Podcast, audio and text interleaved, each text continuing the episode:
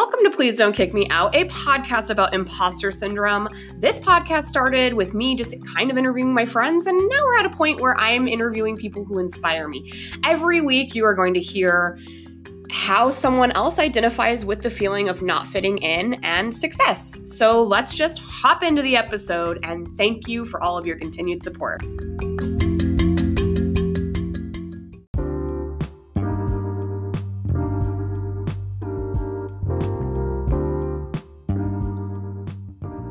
My goodness, I am so excited to announce that of merch. It is my 90s fantasy, and I just have to say thank you to my friend, dear, dear friend Lara, who is the second guest ever of my podcast. We just celebrated one year of the podcast. We now have a lovely website. She helped me, help computer.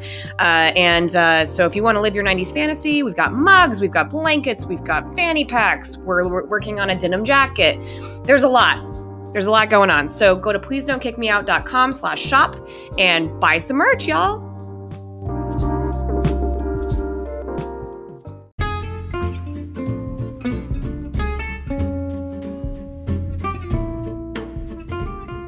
Hey, listeners, here's an update from me. I am in the middle of an OCONUS move to Hawaii, as you all know, so I am dark on interviews. But of course, if you're interested, hit me up, www.pleasedon'tkickmeout.com, and we can set something up when I am settled in Hawaii. But that doesn't mean I don't want your pitches. Please hit me up. That's great. Um, but just full disclosure, I am dark on interviewing um, for anyone incoming. I am only doing outgoing interviews for other podcasts right now, but I would love to collaborate. Thank you.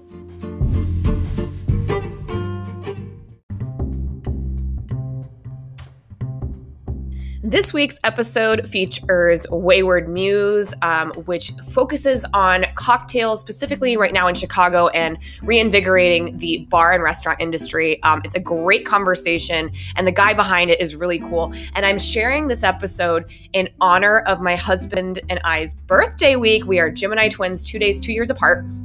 And my husband just really loves craft cocktails. So I'm excited to share this one, and I hope you enjoy the episode. And as always, thank you for your support. Hey, how's it going? Good. How are you? I'm doing all right. I'm doing all right. It's a little it's a little gloomy here and I'm just ugh, it's just kind of feeling like I mean it is actually Groundhog Day at the time of recording. Um so I was about to say Groundhog Day but it is. So, um, to my listeners, of course, this is Please Don't Kick Me Out, a podcast about imposter syndrome. And the lovely voice you're hearing on the end is Stephen Miller. Stephen, would you like to give your elevator pitch, who you are, what you do, etc.? Sure. My name is Stephen, and when I'm not bartending or managing a basement bar through a pandemic, I am the creator of Wayward Muse, a media company that invites you to travel through drinks. Yes, I love it. You followed me on Instagram. We have some mutual people that we follow, it seems. Um, like I mentioned to you, my friend Dion, he does uh, Bartender's Choice. Um, he's been doing that since the beginning of the pandemic. And I think he even switched out of bartending into a corporate career, but he's still doing that on the side. Um, and what really spoke to me about what you're doing is you're really sharing the craft of cocktail. Um, you're making sure that, that that special connection that you used to have going to a bar is still kept and maintained. And you're also giving really beautiful light to different bars um, around the Chicago area. So, are you um, from Chicago? No, I'm actually uh, from Tucson, Arizona. Oh, wow. How long have you been I've, in the area? I've been in Chicago now for two and a half years. Nice. So I'm sure the winters were a little shocking at first.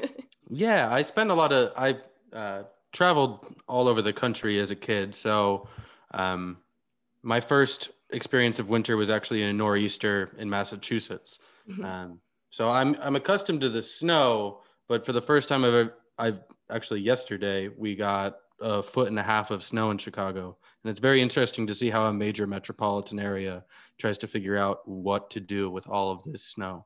Yeah, yeah. Originally, for me, like born in Minnesota, moved to Colorado when I was 10. Um, Denver, I, I, I want to say Denver doesn't have that many snow plows in the city, but whenever it would snow like a crap load, I just saw a memory the other day and like all of the RTD buses and stuff were like backwards and sideways. And I was just reminded that I'm, I'm very lucky that I'm in California currently, but also our weather right now has been a little, little, nuts. But um, I'm excited to have you on the podcast. I think you're going to share a really pr- unique perspective, um, especially coming from the service industry aspect and kind of, you know, just in conversations you and I have had. So I'm really excited for you to be here.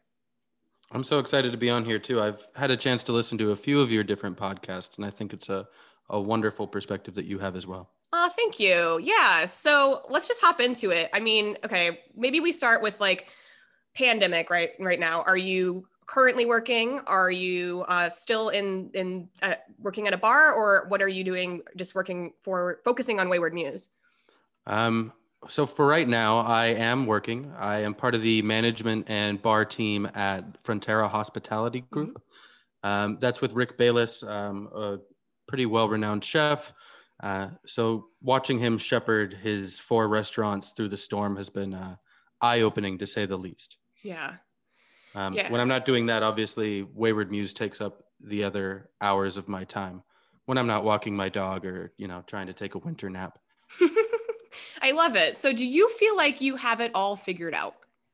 Uh, no, I, I think it was last month or the month before when I got a dog that I first started waking up before noon. So definitely don't have all the ducks in a row. Awesome. What kind of dog? Um, we actually got the DNA test, and the puppy is um, mostly uh, golden retriever, and then Australian cattle dog, and then a little bit of uh, pit bull as well. Oh, cute! That's so gonna be a handful dog. and fun. Just make sure they always have a job because I had a cattle dog um, uh, mix before, and they're they're very independent. Um, that's kind of their breed trait. But if you've got golden retriever, they're going to be very loving too. Um, but sounds like it sounds like you're going to be out for a lot of walks when the weather gets a lot better. Yeah, I'm excited. We're gonna see if she can take to the lake. She's actually afraid of water right now, which is kind of odd for her breed, but you know, it's gonna take a bit. I mean, it's also cold too. She's probably like, I don't want to go. Yeah, scary. no, let she leaves the ducks alone, so that's nice. so you know, I like that you we're talking about like figure having it figure it all out and like how you know like weathering the storm in a pandemic and and and stuff. Um, you know, I guess my question for you off topic would be kind of where do you see this industry going in a post pandemic world? That's a great question. Um, it is going to go in a few different directions. I think that the major lesson that every restaurant that's still open has learned is to adapt and be comfortable with pivoting. Um, I've spoken with it with our management team. Whenever there's new legislation, we have to decide do we want to pivot in that direction? So, understanding what you can do, what you should do, and, and what is the right thing to do is really where you should keep your focus and your bearing. I think the industry will keep its core values of hospitality and trying to be a, a you know a second place for people to be mm-hmm. outside of their home i think that's really uh, rooted in uh, american and western culture that restaurants are sort of a gathering place for celebrations and mm-hmm. a, a, place of uh, you know communal grief for for loss as a buddy of mine once said uh, well after we get through this we're either going to the bar or uh, we're going to the bar. So I feel like that's yeah. pretty rooted in who we are as, you know, Westerners. I love that. It's gonna it's probably gonna look different. That's kind of how I've been feeling. Some of my industry friends have said that. I've got, you know, a lot of friends. I, I was work I actually worked in for a winery before I moved to San Diego. Uh, when we got stationed out here, I was, you know, doing management and stuff. They've been able to pivot. Thank goodness for them. They're, you know, a family run business, um, really passionate about what they do. Um, but also uh, you know, I'm also hearing of like things closing, and it's it's depressing for me because, um, you know, whether it be in San Diego, which I've only lived here almost two years, or if it's been in Denver, where I lived most of my 20s, and you know, these there are places that I haunted and loved, and thankfully a lot of those are still around. But I just heard that Casa Bonita might not reopen. That is a real place and mm-hmm. it has been around for the since you know for 40 plus years it's got the cliff divers it was made famous for a south park episode in 2004 and um, it uh, it's something that I always joked with my husband. I'd love my ashes to be thrown off of the waterfall that the cliff divers jump off of. Like it's more of a joke than it really would be reality. But if that was possible, I'd make him do it in my will. And I, you know, I'm seeing all these people just so upset about this this a thousand foot establishment that can't open because of these regulations right now you know closing is the food great no are the drinks good no it's the nostalgia and it's like the that you you went there to forget you went there to have a good time and so like that's been kind of bumming me out thinking about it because you know, I grew, I grew up going there. And uh, the most recently, the last time I went was like for a holiday party. Like you said, you go there, you go places to celebrate, you do things to commiserate or, you know, you know, camaraderie. And um, it's funny because, well, it's not funny. I mean, I, my husband and I, we used to go out all of the time. We always had like at least one date night during the week and then one date night on the weekend if we could, if our schedules could fit it and um, we're spending a lot less money now than we ever have been i will say that because we used to go out a lot because my husband's super into craft cocktails. And so that was like our thing. That was what we enjoyed doing. And um, we haven't really i mean he's deployed right now so it's not like i'm going anywhere. Um, the virus is now mutating at this point so i'm not going anywhere but i, I do do takeout quite a bit. Um, i will add cocktails to the mix and i'm really trying to give business to anything local right now to keep it afloat. So um, while I'm not going out anymore, I'm still trying to make sure that my establishments and the people I know are taken care of in some way, shape, or form. So I'm hoping that we can all hang on just a little bit longer. I think that's all it's going to take. Uh, with the vaccines rolling out, I recently read that Pfizer is committed to 200 million more vaccines mm-hmm. by May.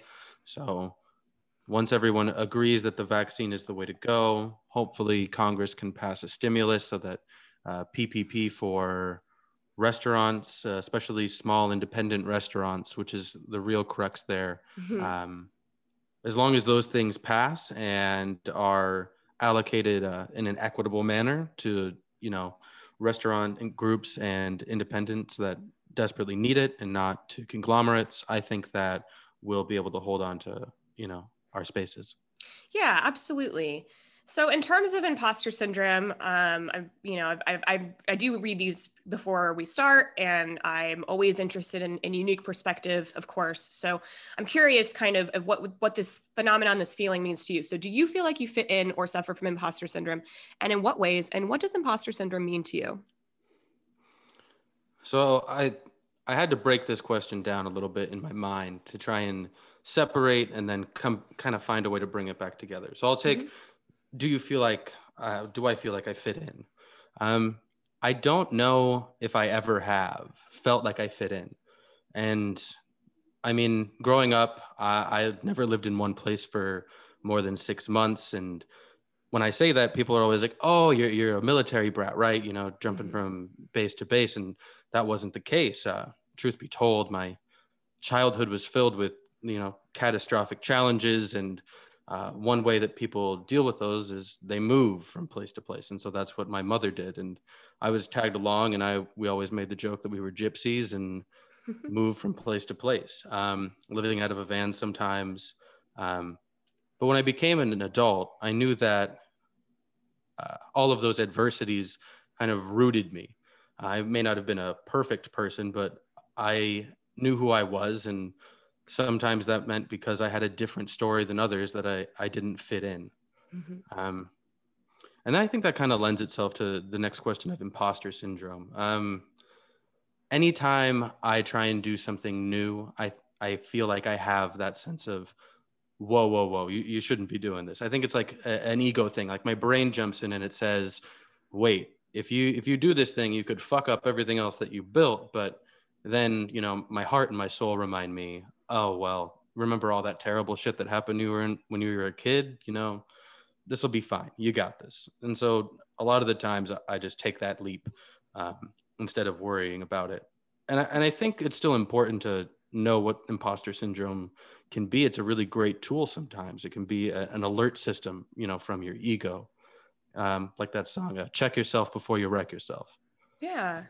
Yeah um, i think in hearing like your story and kind of your perspective on it, um, you know, I think being able to take adversity and turn it into something creative and um, positive as well as kind of accepting that like hey like it's cool i don't fit in. Like i that's kind of where i was at. I, I, I as a child i didn't move a lot. We moved once but um i it childhood wasn't easy. I didn't fit in. Kids were mean and and it's hard and um, you know moving moving moving is very traumatic whether you're a kid or whether you're an adult. Like I have to move every two years now, so I'm I'm I'm now getting used to it. But um, I I definitely don't have the children having to go through that situation. But what I will say is I've always found that my best bartenders and my best servers and my best hosts and my best chefs are people who have um, come from adversity and turned it into their creative superpower,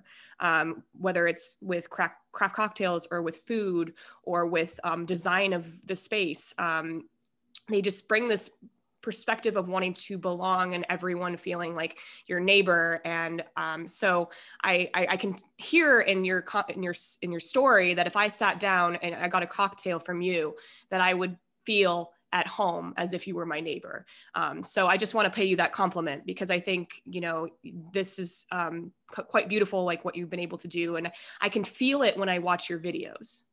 Um, and I just, I just, I love it. So I have to just toot your horn for a second there.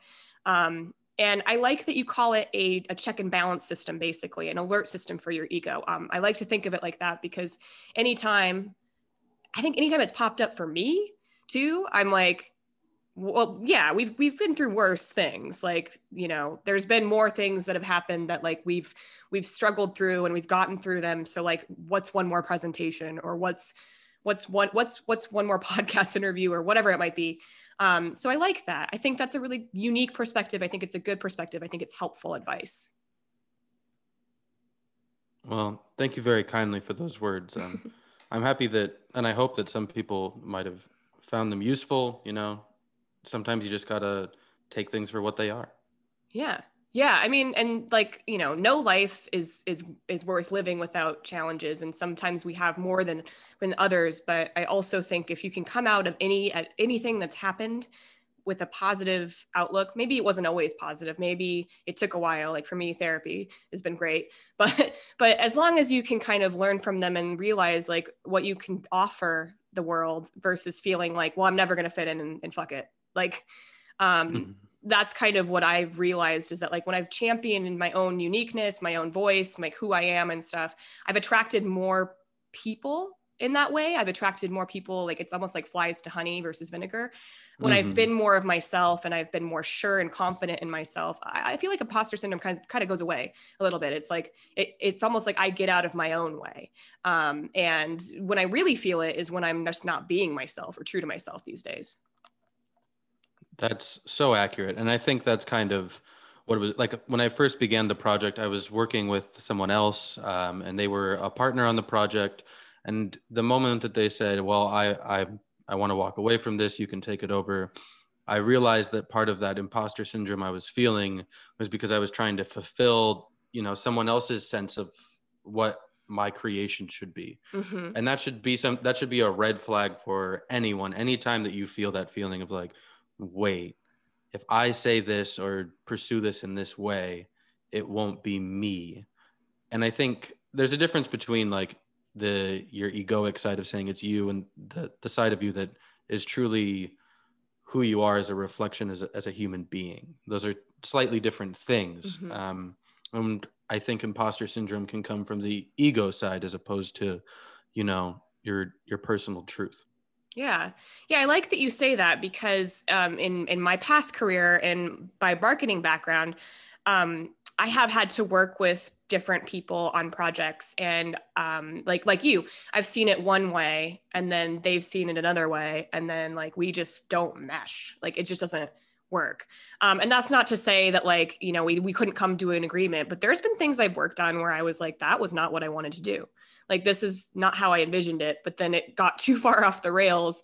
And and then i and then i would feel that. I would feel that feeling of like well this isn't really what i would have done and i would have done this differently and that differently. And it's taken a long time for me to be able to just like be okay with the fact that like sometimes things aren't going to go my way. And sometimes you know every time i sit down for an interview i don't know how it's going to go. I, I i read about you on paper but i have no idea. You could be the most interesting person and be ultimately a dud to talk to um, and then i've got to like really pull at straws. Or you know it could be the best conversation i don't want to get off i don't want to get off the you know get off the horn and i would i want to talk to you forever. Um, and i don't think any of my interviews are bad. I think all of my guests are super lovely super interesting. But when i ask people usually to be on the podcast like they're in shock. Or they're like what, what i mean i don't think i'm that interesting. And and i'm like okay well that's your first thing Mm-hmm. Like that's that's that's you being in your own way right there. I mean, I find you interesting. You you you you know, you'd be a great guest, but I understand if like you, you know, talking's not your strong suit.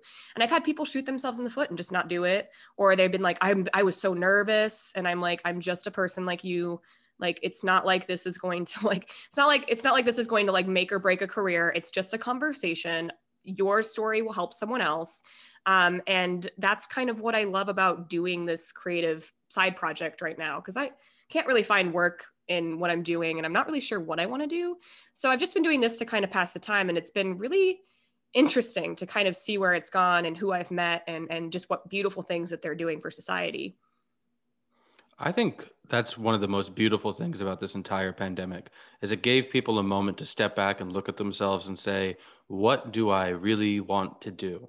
And I think without a pandemic, a lot of people wouldn't have found themselves. So there's a silver lining even to you know the adversity of what this is. As long as everyone stays safe and explores themselves uh, in a socially distant way, then yeah. I, I think that there's a lot of good that can yeah. come from this. And I also feel like I've been doing, I, I felt like last summer, um, as we were going through this pandemic and, and I'm, you know, sitting in San Diego, my husband's gone and, and a lot of my friends, um, my husband being military, a lot of my friends and I were under these restrictions where it was kind of, it was a, it was like kind of like, you probably shouldn't be going out and doing things, but if you do, then like, it's not really, your husband can't get in trouble for what you're doing or your spouse can't get in trouble for what you're doing but like ideally you should not go places. And so like we kind of all just sat in our houses and and it was kind of like i saw states and people and my friends around me they stopped coming to the virtual happy hours. They stopped hanging out with me on zoom. They stopped wanting to take my facetime calls. And it felt really isolating because i was sitting at home you know and i, I just felt like everyone during the summer i felt like we kind of loosened up too too quickly too quickly. And then all of a sudden, you know, we had to lock back down. And then I just feel like there's just been so much contention and anger and upsetting. And now I just feel like I'm at a part where a point where I just feel like, you know, every single day for me right now is is the same. And I'm just hanging in there the best I can with what I've got and what I do. And I, I just try to schedule time for um, I try to schedule time for myself and my friends, and I, I still try to be as virtual as possible. Um, I think in the last month, I've seen two people and that's it. And mm-hmm. and so i'm just i i kind of feel like you know anything we can do right now to like sp- spread a little joy or like feel a little connected um is is nice too. And and so i feel like i'm also seeing like a surge of like my friends now going back to virtual and um, you know creating community virtually again which is kind of nice too. We're so lucky to have the tools to be able to do that. I couldn't imagine 1918 and trying to do influenza. No. And oh, I mean, no. there was yeah. no way to communicate with people. You would have to do like virtual letter sending. Like you'd have to, all right, it is now 445. Pop the bottle of champagne as I pop the bottle of champagne. like it would be insanely difficult to have accomplished. Yeah. Yeah. And there's been some cool experiences I've done. Um, there was a cocktail bar in uh in, in LA that was going to be like this pop up um, Cold War cocktail bar called AC Ducey. I bought my husband tickets for it for his birthday, and then of course you know pandemic so um, they ended up taking it virtually they sent us all the things to like make the cocktail which i mean it's not not it's not rocket science a lot of people have been doing this um, but they made a way to make it mm-hmm. interactive mm-hmm. and fun and and my husband was like this was so cool like i loved it and i'm seeing more and more of these virtual experiences continue to pop up like I've done, you know, there's this place called Big Mozz. It's um, based out of LA and in NYC at, at uh, Smorgasburg. And I love their mozzarella sticks. They're delicious. And I've, they taught me how to make mozzarella virtually with my husband. So like, there's just things that you can do right now so that you're not like just staring at a wall watching the paint dry if you're not comfortable going out right now. Um, and also, um, if you are, you know, I will say this just to say it, please tip and tip nicely, tip livable wage. Um, because I've got so many friends right now, like risking their lives, yourself included, to make this go, to keep afloat. Um, so if, you know, I, I just always, my rule of thumb is I just tip way too much because I used to work in service. So that's always my advice to people is if you're going out right now and you are, please tip, tip, tip nice. I think the the thing to consider there is uh, a lot of people like, well, they have a job, so they should, you know, it should be fine, right? The thing about it is a lot of people have, they don't really have a choice, right? They have to go back to work or, or they'll lose their unemployment. And if they lose their unemployment, they lose their livelihood. They have no way to survive otherwise. So they have to be put in this situation because of the way that their state is handling the pandemic. So, yes, I would yes. agree yeah. Tip, tip, tip, tip, tip. Tip, tip. And like Scott, at first, my husband, when we first this first started, he was like, babe, like, we don't know what's going to happen. Like, stop like giving money. But I had my friends in the service industry in Denver, like, suddenly without work, suddenly like one of the restaurants is shut. I'm like, oh no, like, this was someone that we used to go get cocktails from once a week on a date. Like, this is someone that like is family. Um, and so I've just always sat with that mentality, um, at least throughout the pandemic now, where I'm like, I, if I have the means to give more, then I'm going to give more. And it's because I know that that's right. Like in my heart of hearts, that's right. So that's just me. That's me. And that's how I do it. Um, but um, it's always my advice for people like right now, especially right now, is just make sure that your tip is at least over 20%. Come on. mm-hmm. So, in terms of success, like what does success look like to you and do you feel successful? Hmm. I, I would probably say that success can look like a lot of different things, but mm-hmm. for me personally, if I were to try and define it, I would say success is a, it's more of a state of being uh, where you're happy with where you are in life. Um, I would say that I, the reason I think that is I've seen very successful people who have nothing to their name, but they're they have followed their bliss and they're so happy every moment of their lives. And what could be better or more successful than that? And then I know people who are ex- by traditional standards would be considered extremely successful, but they're in fierce battles with depression. No one wants to be around them, and you know they're really suffering. So yeah. Um, but for me personally, if I were to say what makes me happy and therefore feel successful, um, I'm a very goal oriented person. Uh, a lot of people joke, he's like, oh, he's a Taurus. He just has to, you know, head in the same direction. Um, but for me personally, that's just how my brain works. Um, I need long term goals with uh, achievable short term markers. And when I achieve those short term markers toward my longer term goals, it makes me feel successful. Um, some of the goals that I have, I need to have a balanced family and work life. It's important to me that I spend time with those that I care about while also achieving my goals. Um, I need creative outlets. I, I, need to be mentally challenged. Uh, I need to be in an environment where I have to adapt. And luckily for me, I get all of that every time I, you know, step into a restaurant or when I get to travel, whenever that happens again. Yeah, I was actually going to ask you. I mean, I love your definition of success, and I, I think, I think, you know, I kind of feel very similar. That like, um, I'm a Gemini though, but so it just means I'm batshit crazy, apparently. I was uh, really close to being a Gemini, um, but I'm such a Taurus. I was three weeks early.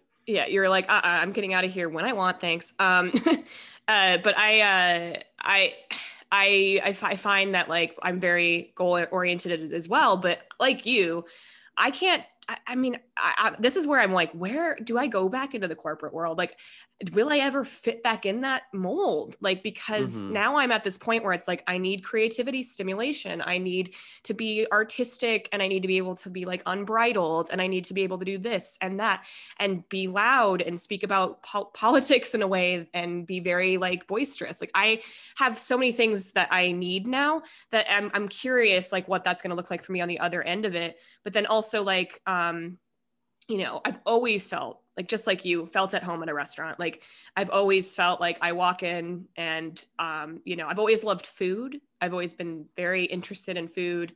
Um, my husband actually got me way more into the cocktails. I used to be very simple with what I would drink. I would drink IPAs.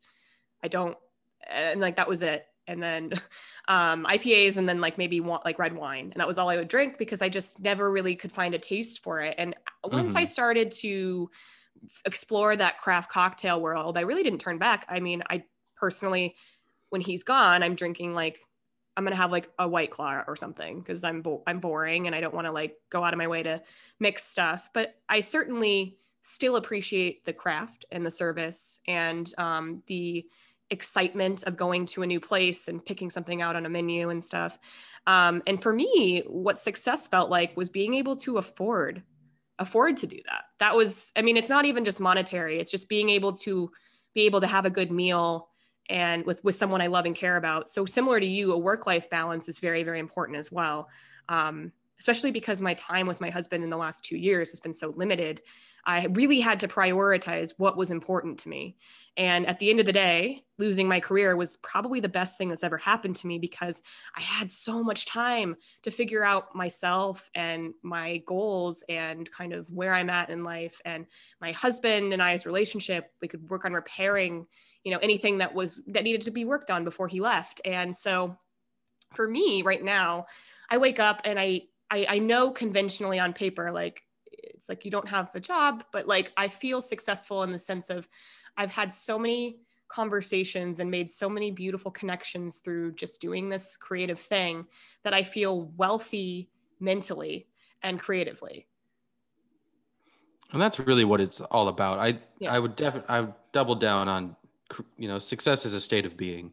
Yep. And if you can achieve it any way that you can, pursue that. Um, it's almost like a I always forget the name of the author. It's Campbell is his last name, but it's following your bliss. That's what success comes from. Yeah, yeah.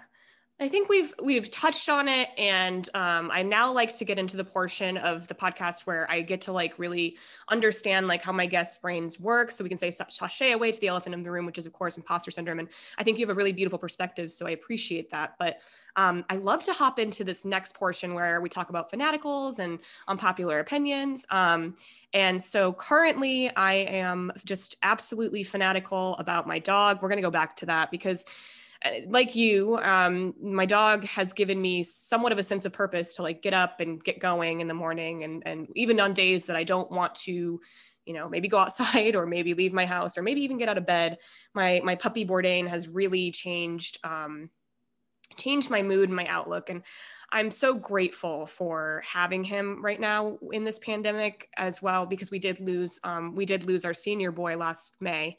Um, and then I, it was so, it was so fortunate that our breeder had a pup like a litter of puppies and had thought of us and was like this just seems like the perfect personality kind of for what we're looking for. So he's a cavalier king charles spaniel and you know he, sometimes he's a menace but overall i'm just so so grateful and fanatical and i'm like a crazy cavalier dog mom person and they're they're wonderful little creatures and um, i just couldn't love him more. So that's kind of what i'm fanatical about right now still. What about you? Did you oh did you say uh, your dog's name was bourdain? Yes. That's legit Yes. that's a great name for a dog. Yeah, we want to get eventually another one that's that's red and white because just this breed is just they're such loving dogs. They're so loving. Um, but he's like obsessed with food, which I'm like, did Bourdain reincarnate into your body? Because he's like, mm-hmm. I'm cooking. He's like at my feet. He's like, what are right. we putting in there? What are we doing? What are you eating? What's going on? Um, which I think like, is also I, just like his trait. Yeah. He's like looking up there, like, are you sure you're dicing the garlic fine enough for this dish? Yes, exactly. So Bourdain was a name we wanted to. Um, we always, I, I've always thought it would be a good dog name. This was pre him, you know, and the mental health and and the and the passing, mm-hmm. of course. That was very. Um, we'll never know his demons, um, of course, but um, yeah, so trim- was, like everyone in the restaurant industry just sobbed that day. Yeah. Even going in, like I remember going into work that day and we were everyone was like, "So can we can we just close early?" It was it was yeah. rough. For sure. But but his passion for life and the way that he unbridled like traveled and just his his wit, his humor, the way he saw things, his creativity, like everything that he stood for is really just kind of this melting pot of finding you know cultures and and pulling out the story and so um, i've just always loved anthony bourdain um, and so uh, eventually we plan to get another another one and name it fieri which mm-hmm. which um, because i um, i also on one hand love bourdain but on the other hand also find um, guy fieri through this pandemic and in general i think he's a meme of a man i find what he's done for restaurant workers in California to be so amazing in this last year that I'm that I still like, even though I think that, you know, Guy Fieri is just a meme of a man and cracks me up and the joke's on him. And he finally got the memo to like, hey, I should make fun of myself too. I still think that, um, you know, he's, he's a good person that has like good ideas and is using his fame to, um, you know, move things forward um, for his community. Yeah. I mean, actions always speak louder than words. And honestly, I, I always thought that, you know, he definitely had this running joke about his appearance and he definitely had a, a different vibe than you know Anthony Bourdain had, but when he just stepped up for the restaurant industry in the way he did, I'm he he snapped a lot of necks and showing that yeah, I, I'm I am who I am and I'm comfortable with myself and I'm here to help. So props to props to him. Yeah, yeah, absolutely. So for you, um, what is uh, one or a few things you're fanatical about? Um, I'm gonna. There are a few things. I'm gonna I'm gonna stick with the restaurant industry, um, just because I, I think it's intrinsic to who I am at this point. They're I consider them to be my family. Uh, my my parents passed when I was a child, but I found a sense of community when I stumbled into a restaurant. And if you've ever worked in a restaurant, it's a bunch of misfits. It's artists, and dropouts, and what we call lifers. Uh, we all land in, the, in this beautiful, chaotic profession where we make other people feel like they're home. I miss the way things used to be before the pandemic. But I know my restaurant family, they, they're the craziest and strongest people. So, to actually answer your question, I'm fanatical about the restaurant world and the places that it's taken me and can take the guests that come in. Yeah, absolutely. Uh, I think about the movie Ratatouille a lot, uh, with like where, you know, Remy makes the ratatouille dish. I'm sure you've, mm-hmm. you've seen the movie, right? Uh, several several hundred okay. times. Okay. And and then he eats it and suddenly he's a little boy in the French mm-hmm. countryside. Like that is what this industry does. I mean, it like you said, it can make you feel at home. It, it can be, you know, anytime I've ever traveled somewhere and I don't know someone, I just go to a restaurant, go to a bar. I ask the concierge at the hotel I'm staying at if it was for work, where do you suggest? They always tell me where they'd like to go.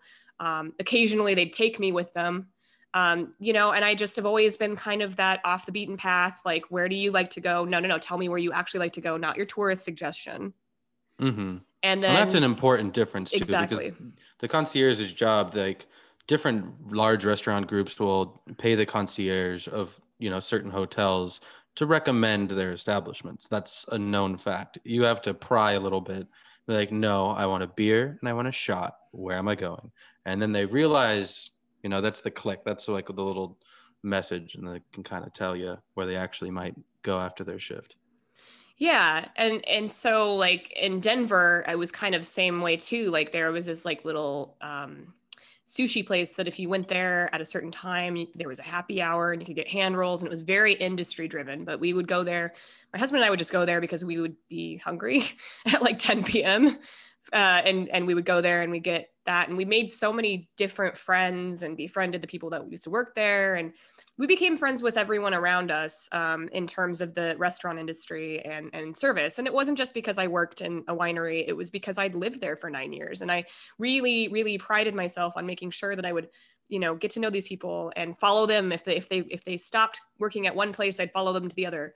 And um, that kind of patronage it's almost like fanatical um, and not everyone is that way but for me I, am that way like uh, if, if you're my favorite bartender and you leave i'm going to follow you to the next bar like that's just it was it was mm-hmm. the way mm-hmm. it always was um, and so i'm hoping to get back to that point you know one day and and I'm, I am moving to Hawaii next. And I, I know that they're, you know, it's a very hospitality driven industry. It's a very hospitality driven island. They've had to pivot in a different way um, from from what they've done because tourism it's dipped and it's harder to get to the island right now yeah. Um, and so they've had to pivot too um, in different ways and i don't know if some of my friends on the island are still staying afloat or if the places we've eaten at are still around we don't know so we're we're excited to get back to the island but we're excited to just you know give our patronage because um, they have a, a, far lower infection rate based on their quarantine program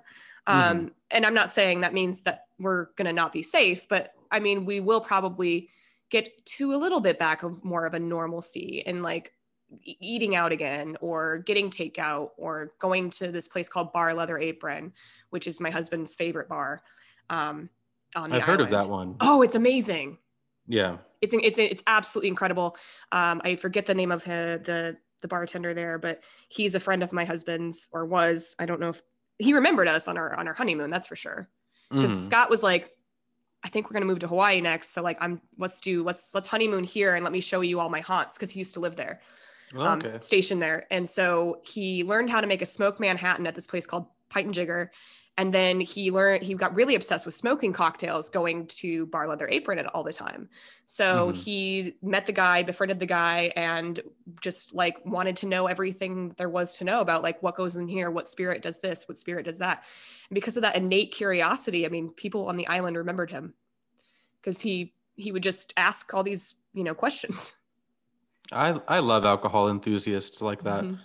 You know, it's a it's because it's such a deep world of understanding, and I could say that while we're talking about fanatical, I love taking those dives into different spirits, and it's an incredible thing to learn because you literally have to go through a nation's history to understand some of the alcohols they produce. Um, Yeah. Mezcal being a really prime example of that. Um, bourbon to a similar extent for the United States, um, pisco for Peru, like it, the list goes on. The French liqueurs are out of this world weird with how crazy their histories are. Yeah, yeah, I love the I love the history of it. I'm actually in a in a pel- uh, I have a Peloton bike and I'm in a cocktail group called Peloton Cocktails. Um, and so every week I do a happy hour where I'll get the ingredients. Right now, it used to be we would just talk and we had no format. Now we actually do a presentation and we make the cocktails together and then like we pair it with the food. And so if you want to do the food, you can. If you want to do the cocktail, you can. If you want to wait and watch the presentation and take notes. So I've been taking notes for my husband on like things we've talked about. The first one we did was a Manhattan one. The second one was, um, oh gosh, Negroni. The Mhm. third one we did, which, which one did we just do? It would Oh, be really hard to drink yeah. a Negroni on a bike. well, you're not on a really- bike. Thankfully, you're not on a bike. Oh, Uh, okay. But but I'm saying like uh, community has come from this Peloton thing, like where it's just kind of Mhm. it's kind of broken off, and so it's like, oh, you like wine? Here's Pelo wine. Oh, you like this? Here's this. So I joined this cocktail group, or my husband actually joined it and invited me to it, and I and then I just kind of started joining the happy hours because I was by myself and I was bored. So I I've kind of now learned a lot more about spirits and like things you can do to modify or this if you tweak this one thing then something changes. Um, and so I've I've been a lot more um, cognizant of that kind of stuff and and and paying attention because um, my goal is when Scott gets back I want to make him like the perfect something like like I want it to be like the perfect whatever cocktail and like for him to be proud of me because I, I I'm always the one that would let him make me the cocktail, and now I'm like trying to perfect recipes. Well, we can we can chat about that Love at, that. another time, and I can hopefully help steer you in the, a good direction. Love it. So, in terms of unpopular opinions, I just read yours and um, agreed. Your first one. Mhm. Um, Yeah. yeah, that's 100% what I call it. Uh, what is one or a few unpopular opinions you have and why? All right. So everyone knows that I live in Chicago, right? And there Chicago's famous for a lot of different foods. There's the Chicago dog, but there's also everyone thinks so Chicago deep dish pizza. People say, "Well, is Chicago deep dish better than New York?" And I don't even think that's a real question. Because I don't think deep dish is real pizza. I think it's a meat pie, and I haven't said that to anyone within a hundred miles of the city I live in because I, I don't want you know my house to be stormed. But if I were to have one unpopular opinion, that might be one of them. Honestly, not bad. Yeah. All jokes aside, um, I have another unpopular opinion. Um, the restaurant industry is at a crossroads. Uh, there, and not a lot of people know about this, but there's legislation going through um, at a national level to debate how restaurant employees are paid, uh, specifically about their tips. On one side, you have people who say that tips are an integral part of our profession, and that side um, is championed by the National Restaurant Association. It's a group that represents some of the largest uh, conglomerate restaurants, as well as any member of uh, the NRA in that area. Um, they are trying to save the tip, as they say. Uh, but there's another side which uh, says that tipping is an old structure that can create uh, an inequitable work environment um, just to save restaurant owners a little bit of money. Um, for example, if you look at the restaurants that have removed tipped wages, um, women are 50% less likely to have uh, sexual harassment claims. Um, it's a fact that's been proven in some of the major metropolitan areas uh, of this country that a woman of color can expect to make up to less than up to eight dollars less an hour in tips compared to a white male in the same exact position in some of these cities. If tips worked for everyone, I would be all for them. But I think we have an opportunity with this legislation and with our industry rebuilding that I believe that the tipped wage should be abolished. People could still tip. They could tip on top of a service charge, but I believe that it should be abolished. And abolish is a really strong word. It has historical significance. And I think that in some places that it is used in a way that is oppressive. The restaurant industry has some of the highest rates of people who are still on um, food stamps, who uh, need economic assistance, uh, it's because they get paid two dollars and eighty three cents an hour in some states, and they don't get mm-hmm. to see any of that money because it goes straight to taxes, and then they only get a portion of the pool, and that's pretty much left up to the owner. These are situations that I think should be avo- avoided, and to create a more professional industry, that we should move forward with a European model.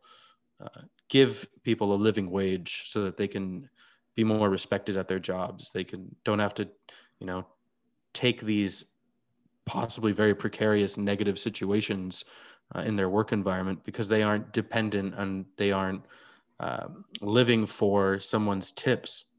It's it's a very strange way to go about things, and um, if you agree with me, the One Fair Wage Act, you can look that up online, sign the petition, um, give the service industry uh, an equitable wage.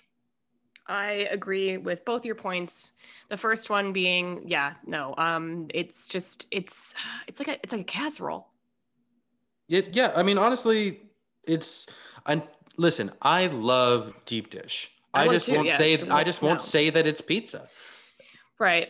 And then and then everyone's always like, "Oh, well, where's your favorite spot?" Because I have a lot of friends in Chicago, and so like mm-hmm. I've been to Pequod's, I've been to um, Giordano's, right? Giordano's. I've, and I've been to Lou Malnati's, and Lou Malnati's is my favorite, personally. But, listen, but, and the great thing about Lou Malnati's is you can go anywhere in the city, and there's gonna be one in there. They're not yeah. gonna be happy to see you, but they're still gonna make you the pizza. They're gonna deliver it. It's gonna be great.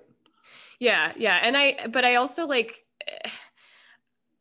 Scott had never had deep dish, and then he was like, finally, he's like, I just want to know like what the hype is about. I just want to know. So they they opened a Giordano's um, on 16th Street Mall in Denver, which is downtown Denver, where I used to live. And so it was the last day. We're moving out, and I was like, "All right, today's today's deep dish pizza day." And he was like, "Okay." And I said, "We're just going to order a pizza. We're not going to order anything else." And he was like, "No. What do you mean?" And I was like, it's it's I'm like, I'm telling you, you can only you do not need anything. Like I'm like one slice. And so he we, we ended up getting an appetizer and I said when because he because they were like, it's gonna be 40 minutes. And he's like, but I'm hungry now. I just moved a couch. Like so, so I'm like, okay, all right, well, we'll get an appetizer. So we got an appetizer, and then you know the pizza comes. Of course, it's like piping hot. It's like insanely. It's gonna burn your mouth off, and because you because you're hungry by that point because you're waiting for this pizza forever and um and I told him I was like I was like one slice will do it for you. trust me. And he's like, "Babe, like you don't know me." So he tried to eat two slices. Mm-hmm. And I was like, "Honey, like and then he was like, "I have a tummy ache. Can you drive to the hotel?" I was like, "Yeah, sure." Cuz I I was I I did half a slice. I was like, "I can't even do a whole one." Um cuz I know that. Like anytime I've gone to Chicago, eh, I you have to plan the whole day if you're going to eat deep dish like I mean, it's really all around you have, to, you have to yeah you have to like you have to take a nap there's a nap there's like maybe maybe maybe you need to like take like some fiber supplements or for something to like you know really coat that it's it's a lot but um i do love it when i do have it it's it's a great treat when i can um and my last trip to chicago it was uh it was at Pequod's is where I was at, and I got to see friends I hadn't seen in years, and that made me really happy. But I also needed like ten naps afterwards. I mean, when I have friends come into Chicago, I feel like Pequod's is the place because it's also a really like it's a really well craft like it's a good bar layout for Mhm. eating deep dish because you sit down, you you wait, you sit in the neighborhood, you finally get your table, and then you get to watch all the sports ball because they have all the TVs, Mhm. and you just get to sit there amidst all of the Chicago memorabilia, and then you you wait 40 minutes, have some wings, eat your deep dish. I've never brought someone there and then them be unhappy with the experience. Exactly, exactly. And that's but that's like that's what it is and it's it's you're paying for like the nostalgia of it. Um but to go back to your uh point, your other point, and I don't think this is an unpopular opinion at all. Um as a person who uh I was working for a winery um right before I moved, um they were okay with paying me $2.65 and then I wasn't making tips. And they're they, they they would do that on top of my marketing wage, which was not very much either. And it's not a dig on them. I was doing it for my portfolio. It's no big deal. But in looking at that, it opened my eyes to so much. Um, I, I maybe it wasn't 265, but whatever it was, it was like whatever the minimum, minimum, minimum was. That's what they were doing. And then I wasn't getting tips. So like everyone else was getting minimum plus tips. And so it just um it it just it's it made me realize that like basically you have to it then puts you in competition because like if you're a server you have to think tactically and go okay well now i've got to sell drinks because drinks are the high ticket item that's the most yield. And then i've got to do this and that and the other. And so like the whole you know saying that like eh, 50% less sexual harassment claims yeah absolutely. I've been hit on by creepy men for no reason. I'm just dropping off a plate of food. I'm not even i'm not even their server. And uh, I, I think the living wage is such a key thing because when I go to other countries, like anywhere in the Europe in, in European in Europe and whatever, I see I don't see that same tense, stressed out vibe that you do at a restaurant that's failing, or maybe they didn't have another rich table, many tables Mhm. today because you can feel the vibe when you go into a restaurant if you're empathetic like me or you know you can just kind of feel it if, if it's a bad night you can feel it and Yeah. um and and so i think like this idea of abolishing it is great and um just uh i will i will put that link in my description for people so they can sign the petition because i think i think it's i think you're right. Like we're at a point now where it's a crossroads and i just really believe that if we were to get rid of this tip system we wouldn't have people you know scrambling to scrambling to make ends meet you know basically not calling out sick and and, and risking infecting other people and and um, you know giving people you know a better quality of life. Because right now your essential workers were fatigued. So it's like I, just think if we could do this i think everyone would be a lot more happy in the long run. And and the restaurants that have abolished it you're right. Like they have said you know like hey our employees are way happier. Like if you want to tip them cool but like they we we tip them correctly so that they don't have to live off of what you make, give them. And that's um you know that's just way better for the employee to like not have to worry about like i had an off night like you know not enough tables or or what what have you. So i agree. I absolutely agree. And i don't think it's unpopular although i think that you know that restaurant owners who are saving a few bucks that would be unpopular for them but i, I agree. A livable wage um, is what we should be moving towards And for the restaurant owners, if you add, just tack on a service charge and then give your employees a higher hourly from that service charge, like you're still going to net a little bit more profit to cover your back of house labor. So like from an actual like economic like business plan model, you'd still profit. So yeah really there's no there's no argument at this point. You just got to we just have to accept that things are going to change and move forward. yeah That's my opinion. If you don't agree with it, I understand, but Eh, they're not going to come for you about it. They might come for you about the pizza. They might come for me about the pizza, but that's fine. yeah, we'll hey, we didn't say it wasn't bad. We didn't say it wasn't bad. We're just saying we're just saying it's kind of a casserole. Meat pie. exactly. That's Mhm. and that's fine. So, what is currently making you happy in the world? I know we've kind of touched on some deep and um, troubling topics based on the industry and pandemic and all of that, um, but there's got to be some positive and some silver linings. So, what's currently making you happy? I think um, the pandemic gave us an opportunity to really look at, you know, the simple things. I like going on walks. I always have. So being able to say, you know what, I have the time to take an hour stroll, you know, through today was two feet of snow. It's Mhm. fun. It's enjoyable to romp around and do that.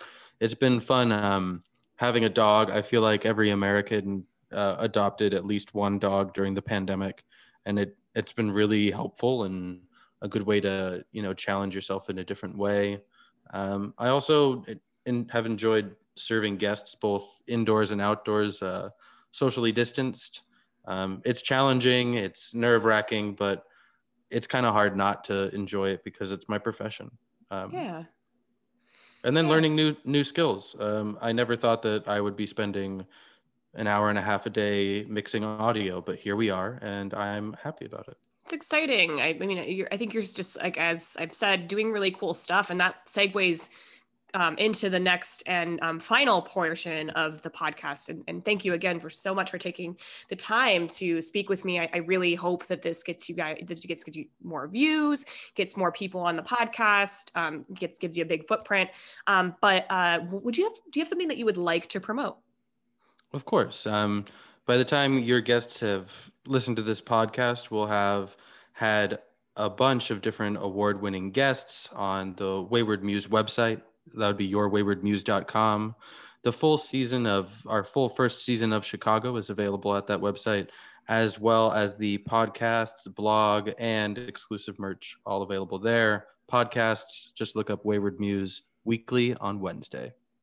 Ah, I love it. And as always, I'm going to have all the links in the description and um, all of that so that they can get in touch with you, reach out to you, um, to any service people. Um, you know, check it out. It's really cool. Um, and uh, yeah, I, I'm, I'm really, I really like what you're doing because it reminds me of just, I, I just, I miss that community and that camaraderie and, and all of that. And, and it kind of gave me like the warm fuzzies when I was watching some clips and, and just um, it's shot really well. So I can't say enough good things about it. And um, you know, Stephen, you are absolutely a delight. You're doing some beautiful things for the Chicago community and more.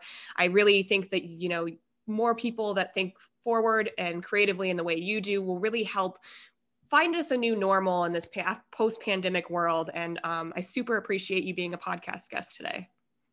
Well, you're too kind. Thank you very much. It's been a, a pleasure chatting with you.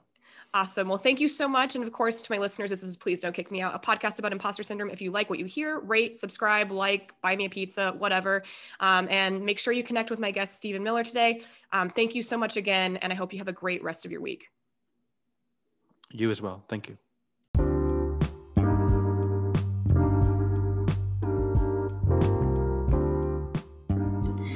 Hey listeners, I wanted to share a special promotion for you from Dash of Pep. Dash of Pep is a clothing boutique that offers non binary clothing that has fun prints that support mental health and empowering you to be your best self. And this pandemic, it is great to shop small and support small businesses like Dash of Pep. More than 50% of my wardrobe is from her adorable store. Robin at Dash of Pep has graciously given me a promo code for you to use at checkout. Use PDKMO to receive 15% off your order. Again, that is www.dash of pep.com and you can enter PDKMO at checkout to receive 15% off your order.